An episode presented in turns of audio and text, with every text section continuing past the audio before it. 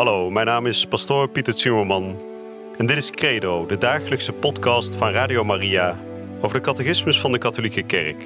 Samen dringen we elke dag een beetje dieper door in het prachtige plan van liefde dat God met elk van ons heeft. Laat je inspireren en ga met ons mee op deze avontuurlijke reis door het geloof.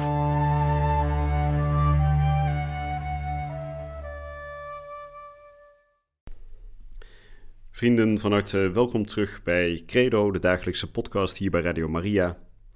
Waarin we de afgelopen dagen hebben gesproken over de verhouding van Jezus tot de wet, de verhouding van Jezus tot de tempel en de verhouding van Jezus tot het geloof van Israël. En we zijn inmiddels aanbeland aan het einde van een paragraaf en dat betekent, zoals u weet, dat we de voorgaande dagen weer kort gaan samenvatten. Dat kopje heet in de catechismus in het kort. Daar kan geen twijfel over bestaan wat dat betekent. Dat betekent namelijk dat we in het kort weer even alles gaan aanstippen wat we de afgelopen dagen hebben gehoord. Maar ik wil daarnaast ook al een klein begin maken met de nieuwe paragraaf die gaat over de kruisdood van Jezus. Waarom? Omdat in het kort vandaag wel heel erg kort is. Het zijn maar drie korte artikeltjes. En daarom wil ik graag daar nog wat extra uh, nummers bij nemen. Dus we gaan vandaag in het kort samenvatten wat we de afgelopen dagen hebben gehoord. En we gaan vast vooruit naar het proces van Jezus kruisdood. Maar voordat we daartoe zullen overgaan, zal ik ook vandaag weer beginnen met gebed. Af en toe dan bid ik zo uit het hoofd of uit het hart. En soms dan bid ik bestaande gebeden van onze kerk. Vandaag wil ik graag het gebed bidden van de heilige Geertrudis de Grote. Een gebed dat is gericht tot het heilig hart van Jezus. We hebben het gesproken de afgelopen dagen natuurlijk over wie Jezus is. Dat hij zichzelf gelijkstelt aan God en dat hij dat ook terecht doet, want hij is de zoon van God. We gaan vandaag ons gebed richten met de woorden van de heilige Geertrudis tot het heilig hart van onze Verlosser. In de naam van de Vader en de Zoon en de Heilige Geest. Amen. Jezus, hoog te prijzen, door dezelfde liefde waarmee gij, God, mens werd, en zijt gekomen om te zoeken en te redden wat verloren was, kom ook binnen in mij, mijn beminde, en leid mij daardoor binnen in u. Beveilig mij in die allerzekerste rots van uw vaderlijke bescherming. Verberg mij in de grot van uw liefdevolle hart, tegen al wat buiten u is. O van alle liefelijkheden allerliefste, en geef mij een erfdeel in het volk van Israël opdat ik met u mogen zijn onder de kinderen van Jeruzalem. Amen. Nou, na dit mooie korte gebedje, ik vond het een mooi gebed omdat het iets zegt over de relatie tot Christus is niet alleen maar kennis, iets van het verstand, nee, het is ook een soort verliefd worden op de Heer. En er wordt hier ook gesproken natuurlijk over de kinderen van Jeruzalem. En we weten, Jezus zelf een kind van Jeruzalem. En we hebben deze dagen gesproken over hoe hij zich verhoudt tot dat Joodse geloof. Nou, vandaag gaan we dat samenvatten. Ik zal vandaag gaan behandelen de nummers 592 tot en met 597. In het kort. Jezus heeft de wet van de Sinaï niet afgeschaft, maar hij heeft haar vervuld. Op een zo volmaakte wijze dat hij de uiteindelijke betekenis ervan openbaarde en de overtredingen ervan uitboette. Jezus heeft de tempel vereerd door op de Joodse pelgrimsfeesten ernaar op te trekken. En hij heeft deze woning van God onder de mensen met een naijverige liefde bemind. De tempel is een voorafbeelding van zijn mysterie.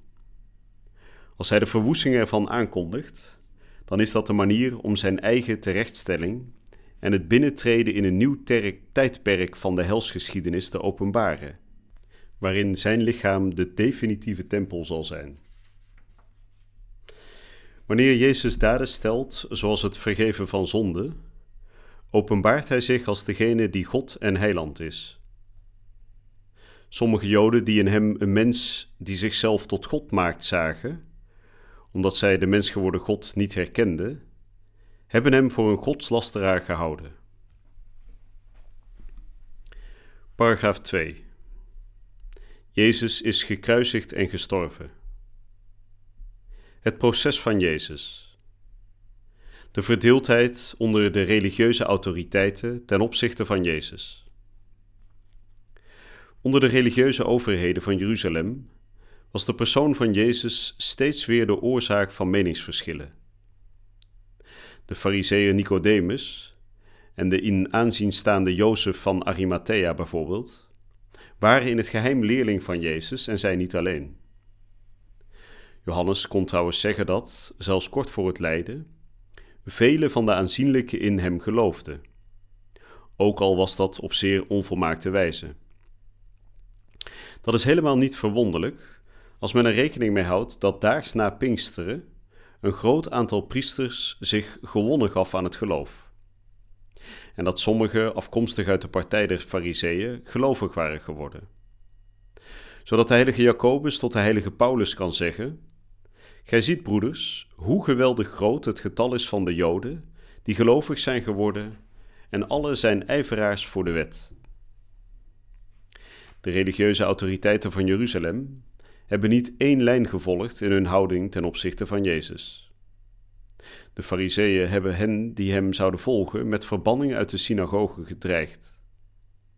Hun die vrezen dat allen in hem geloven en dat de Romeinen zullen komen en met de heilige plaats ook ons volk zullen wegvagen, stelde de hoge priester Caiaphas in profetische bewoordingen voor: Het is beter voor u dat er één mens voor het volk sterft, dan dat het hele volk ten onder gaat. Zodra het Sanhedrin verklaard heeft dat Jezus als godslasteraar de doodstraf verdient, levert het, omdat het de bevoegdheid om de doodstraf te voltrekken verloren had, Jezus uit aan de Romeinen op beschuldiging van politieke opstand. Dit laatste zal hem nu op één lijn stellen met Barabbas, die van oproer beschuldigd was. Het zijn ook dreigingen van politieke aard die de hoge priesters tegen Pilatus gebruiken om, om Jezus ter dood te veroordelen. De Joden zijn niet collectief verantwoordelijk voor de dood van Jezus rekening houdend met de complexiteit van het historische proces van Jezus, zoals het in de evangelieverhalen naar voren komt, en wat ook het aandeel mogen geweest zijn van de persoonlijke zonde van de acteurs in het proces, Judas, het Sanhedrin, Pilatus. God alleen kent dit. Kan men niet alle Joden van Jeruzalem voor het proces verantwoordelijk stellen, ondanks de kreten van een gemanipuleerde menigte en de algemene verwijten die besloten liggen in de herhaalde oproep tot bekering na Pinksteren. Jezus die op het kruis woorden van vergeving heeft gesproken, en Petrus die zijn meester ook hierin volgde, hebben de Joden van Jeruzalem en zelfs hun leiders op grond van hun onwetendheid verontschuldigd. Met nog minder recht kan men de verantwoordelijkheid tot alle andere Joden, in ruimte en tijd, uitbreiden, louter gebaseerd op de kreet van het volk zijn bloed komen over ons en onze kinderen. Dat is immers enkel een bekrachtigingsformule. De kerk heeft dan ook op het Tweede Vaticaans Concilie verklaard: wat tijdens zijn lijden bedreven werd, kan nog alle toen levende Joden zonder onderscheid, nog de Joden van onze tijd worden aangerekend. De Joden mogen niet als door God verworpen, noch als vervloekt worden voorgesteld, alsof dat uit de Heilige Schrift zou volgen. Nou, dat waren de nummers 592 tot en met 597. Dus eerst even kort teruggeblikt op de afgelopen dagen. Gehoord dat de tempel in Jezus vervuld wordt, dat hij zelf de nieuwe tempel blijkt te zijn. En dat nogal wat Joden hierover struikelen, dat hij zich één op één gelijk maakt aan God, aan de Verlosser. En daarom werd hij door sommige Joden tot godslasteraar gehouden. Nou, dat is meteen ook de inleiding voor, het nieuwe, voor de nieuwe paragraaf, namelijk waar we gaan spreken, of waar we net hebben gesproken over het proces van Jezus. Hoe is zijn veroordeling tot de dood tot stand gekomen? We hebben gehoord dat niet alle fariseeën um, het eens waren met deze dood, met deze veroordeling. We hebben gehoord dat er ook sommige fariseeën in het geheim zelfs leerling waren van Jezus, hè, zoals uh, Jozef van Arimathea of uh, Nicodemus. En er wordt ook duidelijk um, een, een soort antisemitische houding wordt ook afgewezen, alsof alle Joden verantwoordelijk zouden zijn voor de dood van Jezus. dus de, de uitspraak, we hebben het net gehoord, uh, zijn bloed komen over ons en onze kinderen, zoals in het evangelie van Matthäus uh, staat beschreven. Dat wil dus niet zeggen dat daarmee alle Joden vervloekt zouden zijn. Het Tweede Vaticaans Concilie bevestigt dat nog een keer heel duidelijk. Het is dus zo dat een groepje, een handjevol uh, mensen verantwoordelijk was voor de dood van Jezus.